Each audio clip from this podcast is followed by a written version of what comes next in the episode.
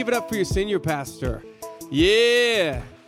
Nah, Pastor John's been so good to us. We came out here in March and he just regularly, like more than anybody else, I didn't tell you this, but more than anybody else, he'll just text me and say, How how are things going? You want to chat? Or actually, you don't even text, you call. You're like the only guy that calls. And then I answer it. And then by the end of the conversation, I'm feeling encouraged. And so just know this he said it, but when, when you give to this church, Mission Grove, it goes, a portion of it goes to Vision Arizona, which is going to go to helping us and many other churches launch here in the valley. If they were to give you numbers, uh, we saw some numbers this week at S2 about how many churches are being planted, how many souls are being saved, how many people are getting baptized and putting Jesus at the center of their life. It's crazy. And all of that is impacted in part by your generosity. So thank you guys so much. We're also grateful for the pipe and drape. Some of you in here may have been a part of putting up that pipe and drape for years when you guys were in the setup teardown phase. Now you're not, and we get to be blessed with that pipe and drape. So thank you so much uh, for that. In the first service, I kind of I stuck to my notes a little more than usual, but today in this service, I want to just really uh, be vulnerable with you and start by asking you guys a question, because sometimes for me, like you know, planting a church is hard. Right, we're having a blast. It's the most fun thing that I've ever done in my life. Um, but you know the passage in Scripture where Jesus sends the disciples out two by two, and they're going like from door to door and says some are going to receive you and then others aren't and then you got to shake the dust off your feet. I've been doing a lot more dust shaking than i've ever done in my life just because planning a church is difficult and i love it um, but so often when you think about people coming in when you think about uh, resources coming in and all of the things that go with planting a church you can really easily get to the place where you feel like you're in lack where you feel scarce and, you know, I'm, I'm looking forward to the blessing of God, but right now it's easy. I think it's a temptation from Satan to get me off my game, but I, I sometimes feel scarce. Anyone in this room feel scarce once in a while? You know, you can be honest. Uh, maybe you never do, and that's cool. If that's the case, come right up here, chat with me, and give me some feedback on how I can never feel scarce again. You know, I've trusted in Jesus, peace of God that surpasses all understanding. It's guarding my heart in Christ Jesus. That doesn't mean Satan's not trying to chip at it piece by piece. You know, and so so if you know that, come come hang out with me. But for the most part, we feel scarce. It might not be a perpetual feeling, but we feel it. And on the other end, we we really want to be blessed by God. We want to see the abundance that Malachi says that he'll provide that if we trust him specifically in the area of our finances, He'll bust open floodgates and a lavish blessing on us. Now, that's finances, but in general, God will lavish His presence on your life as you're faithful to Him. And we want to get to that place of abundance, yet we still feel scarce. I mean, let me ask you this, and I need, like, if you're willing, 100% participation. How many of you want to be blessed by God? All right. Now, I can't see all the hands, so let's just say it out loud. How many of you want to be blessed by God? Yeah, amen. We all want to be blessed by God. And as we seek God and start to receive that blessing, that doesn't mean there's no difficulty as we receive that blessing. And we find ourselves in a scarce position. And more than anything, a scarce mentality. And today I want to talk to you guys. I guess if you were to title this message, I would call it The Heart of Generosity. The Heart of generosity. We're in this series called The Generous Life, and so I want to talk today about the heart. And I think the heart comes from a posture not of scarcity, but a posture of abundance. And I want to articulate that by giving you guys a passage of scripture. It's in Second Kings. We'll be in chapter 4 today. It'll be on the screen, but if you have your phone or your physical Bible, I would encourage you to join me in opening there. And I'm going to read it for you in a second. Um, but let me give you some context. It's one of my favorite passages of Scripture, and for years I would say every single week, this is one of my favorite passages of Scripture. So this is one of my favorite Old Testament passages, more specifically in you know the historical literature, probably my favorite Old Testament passage. So not not too specific, I guess. But Second Kings chapter 4, what's happening is Elisha, not Elijah, Elijah came before him, went up in the whirlwind, left his coat for some reason, and then Elisha gets the coat, slaps the water, a bunch of prophets see him. All of a sudden, this dude's got a school of prophets hanging out with him. And then Second Kings starts to tell us stories about what happened with Elisha the prophet. Now, if you go read commentators and other scholars, they're not going to give you a whole bunch of information because what they have literally is what you have. they have these stories of how God used Elisha to perform miracles and prophesy over the kingdom or to the kingdom of Israel. And so we don't have much information. Literally, we have these stories. But when I look at this particular story that we'll be in today, I get really excited because it gives us at least some sort of revelation about who God is and how he operates through this miracle that Elisha performs. So let me read it for you today, starting in verse 1. It says this The wife of a man from the company of the prophets cried out to Elisha, Your servant, my husband, is dead I don't know why I went deep voice. It's a woman speaking. But your servant, my husband, is dead, and you know that he revered the Lord. But now his creditor is coming to take my two boys as his slaves. Elisha replied to her, How can I help you? she just told him, Tell me, what do you have in your house? Your servant has nothing here at all, she said, except a little oil. Elisha said, Go around and ask all your neighbors for empty jars. Don't ask for just a few. Then go inside and shut the door behind you and your sons. Pour oil into all the jars, and as each is filled, put it to one side. She left him and afterward shut the door behind her and her sons. They brought the jars to her, and she kept pouring. When all the jars were full, she said to her son, Bring me another one. But he replied, There is not a jar left. Then the oil stopped flowing. She went and told the man of God, and he said, Go, sell the oil and pay your debts. You and your sons can live on what is left. Now, by comparison, I think most of us, if we're honest, would admit that this woman, you know, the widow of a prophet who just died, her situation is pretty dire.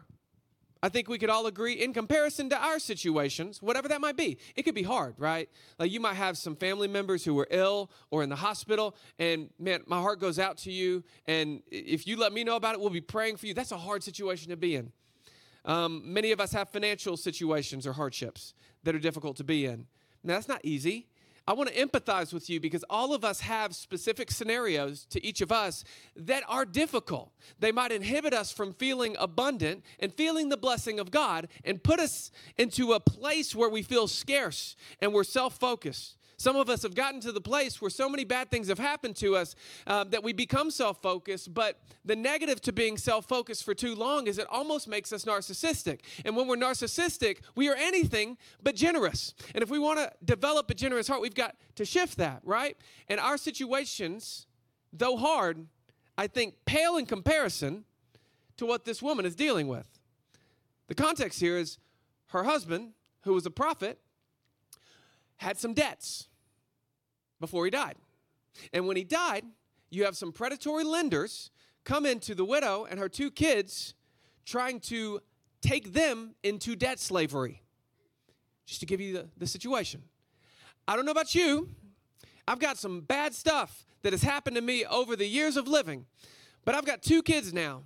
And though they are sometimes anointed annoyances from God to help me become more patient, I love them to death.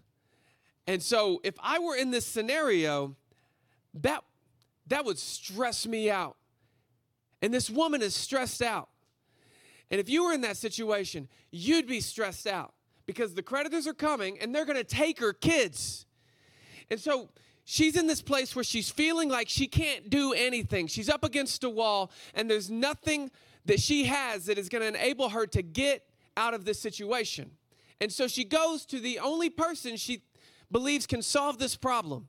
She goes to Elisha, who is a prophet of God and has performed miracles in the past. So she goes to him, tells him the scenario. She says, she says, Your servant, my husband, is dead. And you know that he revered the Lord. She goes to him. She's like, she's all in. She's trying. She's like, all right, how can I talk to Elisha to get him to listen to me? Uh, she knew my husband. He revered the Lord. He's super spiritual, very special. She goes up to him and says, Now his creditor is coming after me, and he's going to take my kids and put them in slavery. She's trying. She put it all out there. She's vulnerable with Elisha, and he responds to her.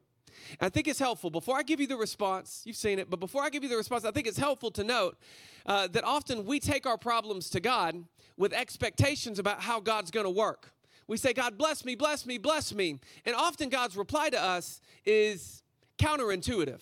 it's a little different than we would have expected from God. We say, bless me, we expect God to bless me. But often we when we say God bless me, God says, I'm gonna do it a little bit differently than you would expect. The same happens here with Elisha. She goes to him, gives him her problem, and he responds with, How can I help you? Now it's funny, right?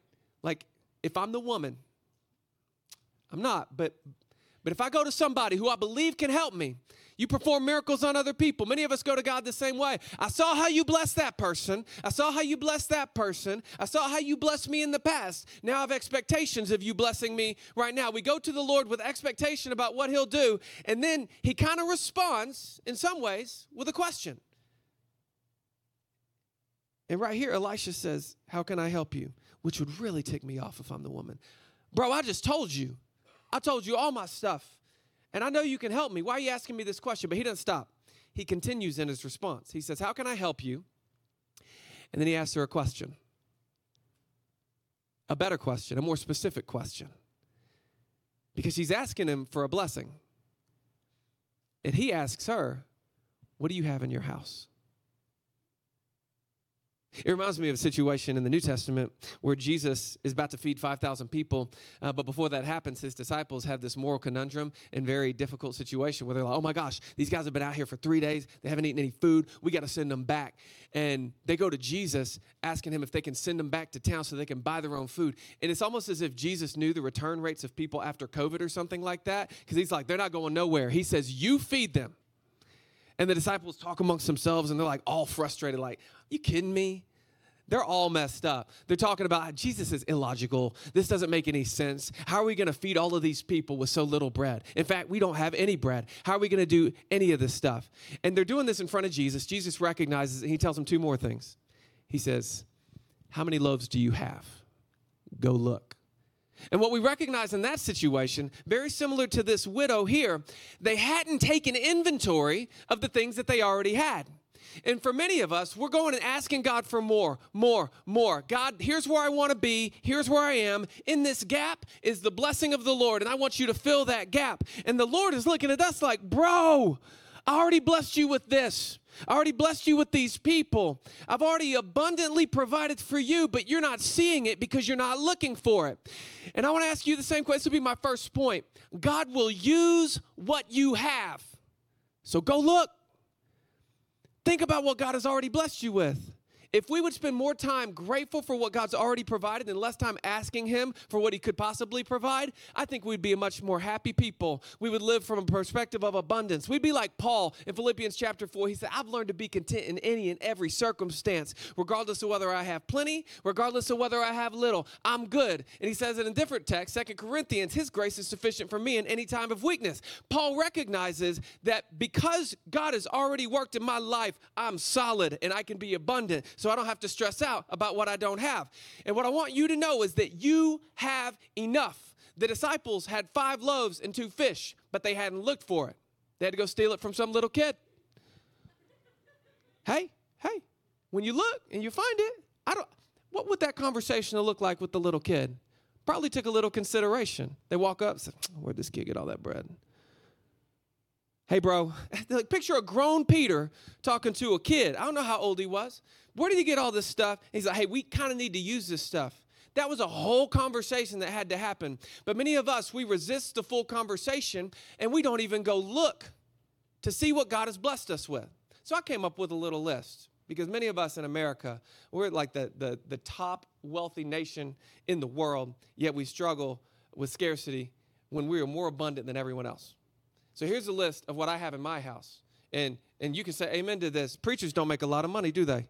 Not in comparison to some people. So here's just what I have. Some of you have more, some of you have the same, maybe a few of you have less. But here's what's in my house because God will use what you have to bless you and to bless others, to give you happiness, to make you feel abundant, to give you gratitude. He will use what you have. But if you never recognize what you have, you're going to still feel scarce.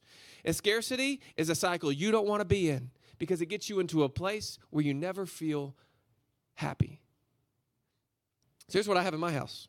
I got cable, DirecTV. I don't. I mean, some of y'all do though. I got rid of that a long time ago. Multiple TVs, furniture, old furniture, vehicles owned, leased, paying off, uh, toys for adults, kids' toys, phones, old phones, drawers full of chargers and other electronics that I haven't used in a long time. I got subscriptions Hulu, Netflix, Disney Plus, HBO Max. I'm, it's Max now. It's not HBO anymore.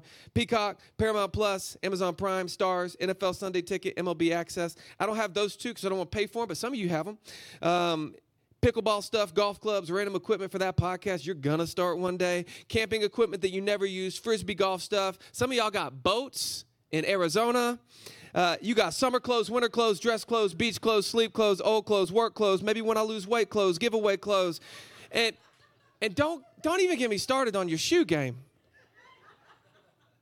Like some of y'all spending $200 on shoes. There ain't nothing wrong with that. But you got them. You got them. But I'm blessed. You got them. And we got plenty of olive oil, coconut oil, sesame oil, grapeseed oil, avocado oil, baby oil, and even essential oils. This woman She's got a little olive oil. She's in a dire situation. Yet Elisha has the gall to say, What do you have in your house? You coming to me stressed out about your life. What do you have in your house? Have you looked?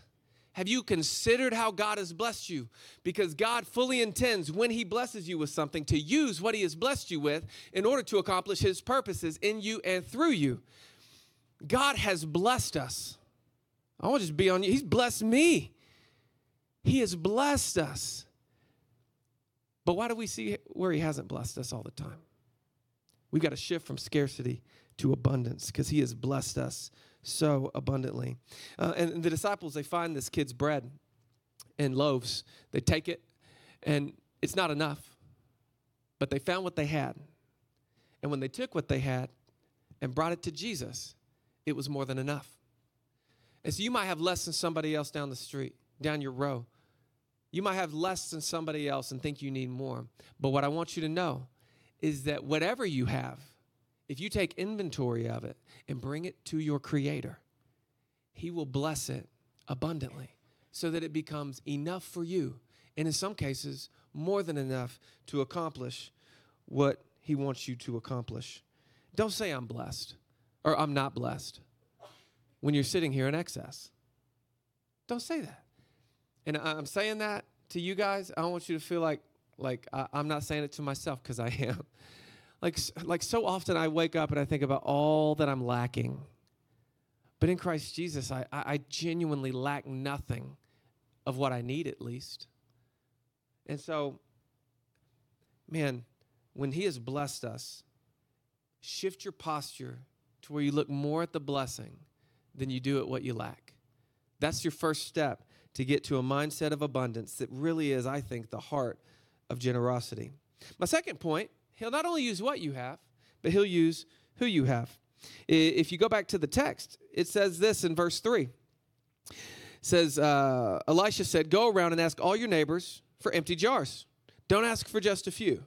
Then go inside and shut the door behind you and your sons. Pour oil into all the jars, and as each is filled, put it to the side. And then she left him, and afterwards she shut all the doors and did the whole miraculous thing. But in this moment, how does God, through Elisha, tell this woman to operate? He tells her to look at what she has. We find out she has a little bit of oil. Then he tells her to take jars from the people in her community so that she can fill them with oil. What does that mean? Because I don't want to allegorize this text and and make it mean something it doesn't mean. What it means to me is that in this moment, the way that God chose to work is to utilize what she had and who she had. God will use who you have. God put people around you on purpose so that they could encourage you. God put people around you on purpose so that you could encourage them. God put people in this room together so that they could be knitted together as the church body and bless one another as we attend and gather. Bless one another in small groups. Bless one another financially when it's relevant. God has put us all together on purpose so that we could accomplish His purposes. And God's not going to do it just through you. God wants to incorporate the people around you. And so many of us, we become almost isolationist as individuals. We're so individualistic in our society. Back then it was different. This woman was in a small community. Her husband died. She's probably on a first name basis with every single person in her village. And they know she usually has olive oil, so I'm probably going to get some olive oil from her. They would have known each other because they were kind of a, a connected society. But we're in a different type of society. And we have become so isolationist, so individualistic that we refuse to rely on other people, that we refuse to be a blessing to other people. But what the Bible communicates to us is that God wants to use those around you to be a part of the blessing that will both bless you and others. Think of the disciples in the New Testament, same passage. It wasn't the disciples who provided the bread and, and the fish, it was someone who was there some kid who was there. God wants to use what you have, and He wants to use who you have. I'm saying this to somebody who came in here for the first time today and you've been doing life on your own. There's no point in doing life on your own. It's not beneficial to you. The way that God wants you to live your life is in community with other people who are pursuing Christ Jesus. He wants to use those around you. Everybody look to your left real quick. You're not you'll see the back of someone's head, all right? Everybody look to your right. You're going to see the back of somebody else's head. Or, like, if it's you, you're going to see the wall, right? My point is, there are people in this room that God intentionally placed you in the vicinity of so that you could either be blessed or be a blessing. Some of you have an encouraging word for somebody else, but you're scared to say it. God wants you to say it. Uh, some of you need to receive that encouraging word rather than saying, oh, that person was weird. You know, you need to be in a place where you recognize God wants to use what you have, and He wants to use who you have. It's interesting to me um, because God tells Elisha to tell this woman that she's to borrow jars from all of her neighbors. And the, the, the assumption, you know, we know this, right? She's going to fill those jars with oil and sell them back to the community. Now, it will be a blessing to the community, but ultimately that income will be a blessing to her. So Elisha tells her, take inventory of what you have, Take inventory of the people around you and see who you can borrow that jar from. And this is when the miracle begins. So I want to read the rest of this passage one more time. Here's what it says in verse 5 She left Elisha and afterwards shut the door behind her and her sons. They went to all the neighbors, they brought the jars to her, and she kept pouring. When all the jars were full, she said to her son, Bring me another one. She's like the DJ Khaled of jars. But he replied, There is not a jar left. Then the oil stopped flowing. She went and told the man of God, and he said, Go sell the oil and pay your debts. You and your sons can live on what's left. Now, I want to reduce any confusion someone might have because I'm talking about oil, which is a, a, a commodity in the ancient world that she could have sold at a price. The oil was not the blessing in itself, the oil was what was in her inventory.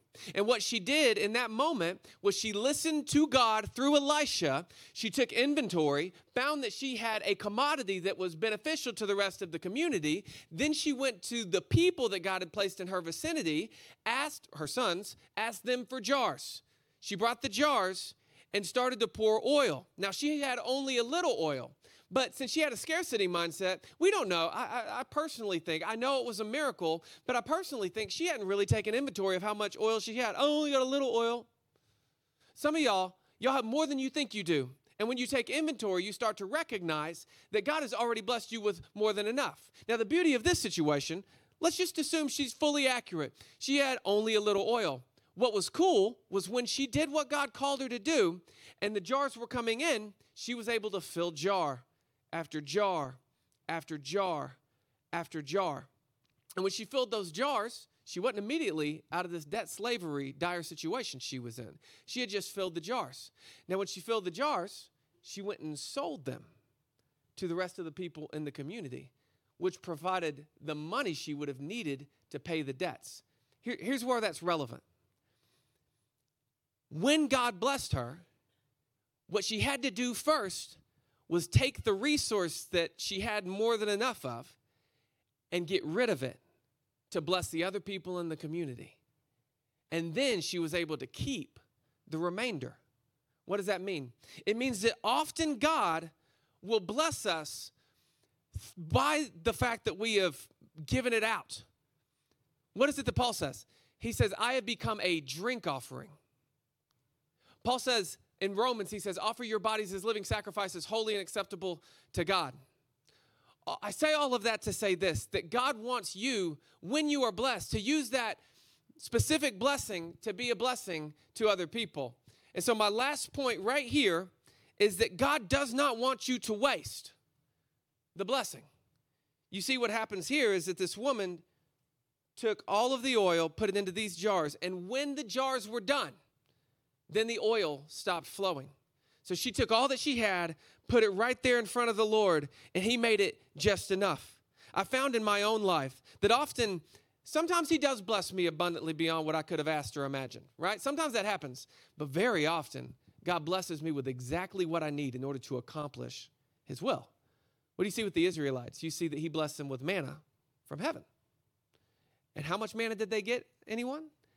Enough for that day, except for on Sabbath. They got two, right? Right before that. How does he bless people? He blessed them with water from a rock. I don't know how much they were able to get, but I know they had to go grab it and then bring it back to their household. It was enough for them. He blessed them with quail. We see in the New Testament that God regularly blesses people, but often the way that He blesses people is not with some crazy amounts of abundance, but with just enough to accomplish what they're called to accomplish. God doesn't want to waste. Anyone in here agree that God's a good businessman? Now, if I were a messenger of the Lord and I went into your house or I went into your community and I was assessing, I used to be an auditor, by the way, so technically I'd be really good at this process. And I were assessing for the Lord, not for me, right? If I was assessing for the Lord whether you are stewarding the blessing that God has already lavished on you, what would the report be? Would you be stewarding the blessing that God has already lavished on you as an American citizen in Phoenix, Arizona, one of the highest uh, costs of properties in the country? Or would you be maybe not stewarding well the blessing that He has? Which would it be for you? Because I think God's a good businessman.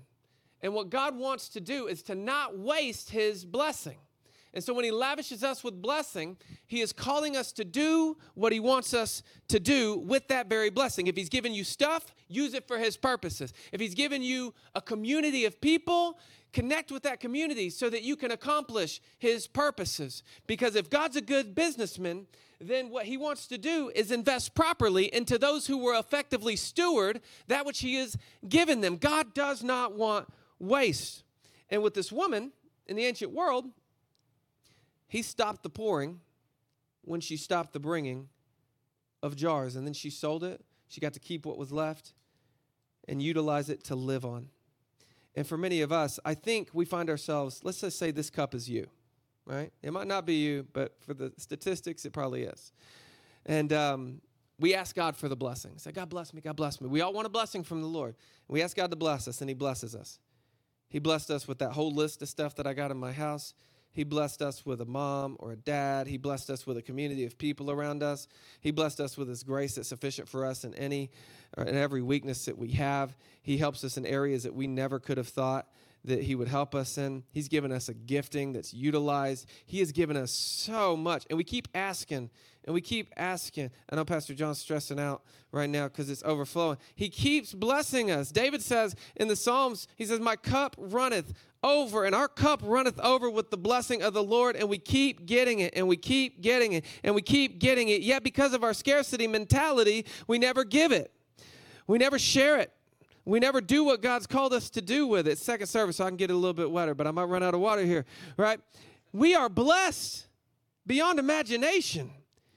Yet when someone says we're called to, to give of our tithes and our offerings, yet when someone says we're called to give an encouraging word to someone who's broken in their spirit, yet when God calls us to go overseas and be a missionary, or when God calls us to be nice to people that we think are weird, whatever it might be, when God calls us to give of ourselves as a drink offering so that his purposes might be accomplished through you for them, we struggle because of this scarcity mindset.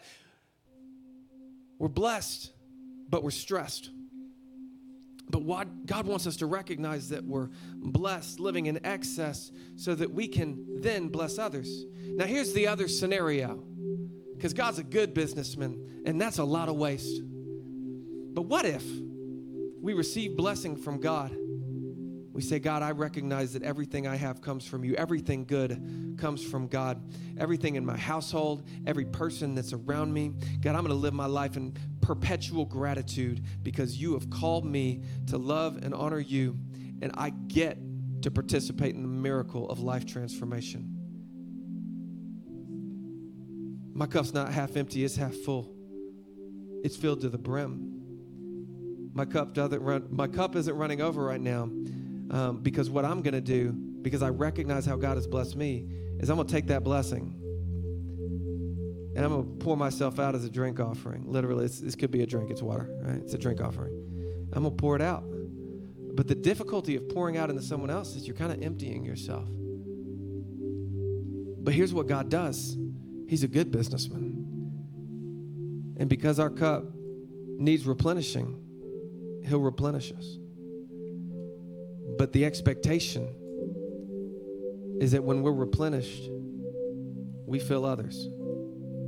We use our resources, we use our relationships so that God's will might be accomplished in this world, so that people may know Jesus in this valley. And when we empty ourselves out, Paul says again, a living sacrifice, wholly acceptable to God. It's not your radical, you're crazy, you're ridiculous. It's not your unreasonable act of worship. He says it's a reasonable act of worship to lay myself down for the greater purpose of the good news of Jesus being spread.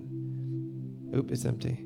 And as it pours, though I might be emptied, I fill somebody else. And I got to ask you this question the scarcity mindset, we're blessed, but our cup runs over and we've not blessed others. And the nature of that is we haven't really even enjoyed the blessing that came in addition to what we've been hoarding. So I need to ask you this question Who was more blessed? The person who gave or the person who only received? The way the blessing of God works is He wants to funnel His blessing through you to other people. And when you receive it and then share it, you receive more. And then you share it, you receive more, and then you share it. But if we are scarce, we are holding that which God has given us. And it's not bad to have a blessing from God. But what is a struggle and keeps you in a negative mindset is the fact that you're not receiving it with gratitude and immediately dispersing it to those who need it. But the heart of generosity comes from a posture of abundance. Because even if I have nothing physically, I'm still filled to the brim spiritually. Because it's grace, if nothing else, is sufficient. And there's some people in here, you need to shift your posture. I need to shift mine for sure. You need to shift your posture from a place where you feel like you can't give encouragement where you feel like you can't give financially, where you feel like you can't do anything because you're so strapped by your concerns. And you got to shift to where you recognize that what you have is meant for a greater purpose than holding it. Jesus tells a parable of a man who stored all the stuff that he had been blessed with in a storehouse. And then that night, his life was taken from him. And the implication is that when we hoard what God has handed us, it falls into disuse. Don't be someone who hoards it, be someone who hands it off to others. And there are people in here, you desperately need to shift that posture and have one of gratitude that'll produce abundance. You're no longer looking at what they have, you're feeling great about what you have.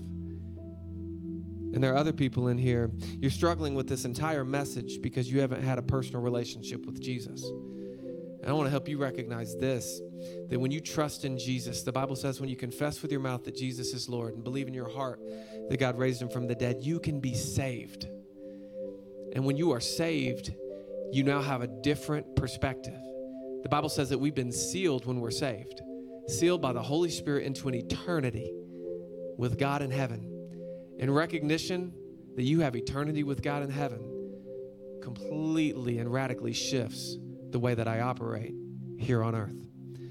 And so, for those of you who need to trust in Jesus, I want to give you a basic template, a prayer to God that would align your thoughts to His. You might pray something like this everybody's head bowed and eyes closed.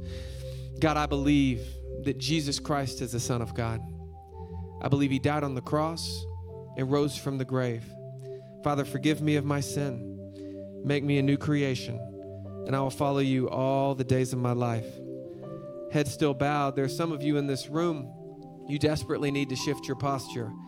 And I'm going to tell you this it is hard to shift your posture. But the way that you do it is meditating on God's word. And as you meditate on His word, think on the things that are true, right, honorable, pure, lovely, and of good repute. The peace of God will come into your life and give you gratitude, which will enable you to shift your posture from scarcity to abundance. God, I pray that you would make that shift for people in this room right now. Give them clarity on the specific area that that relates to. God, be with them right now. Reveal yourself to them. It is in Jesus' name that we pray, and all God's people said, Amen.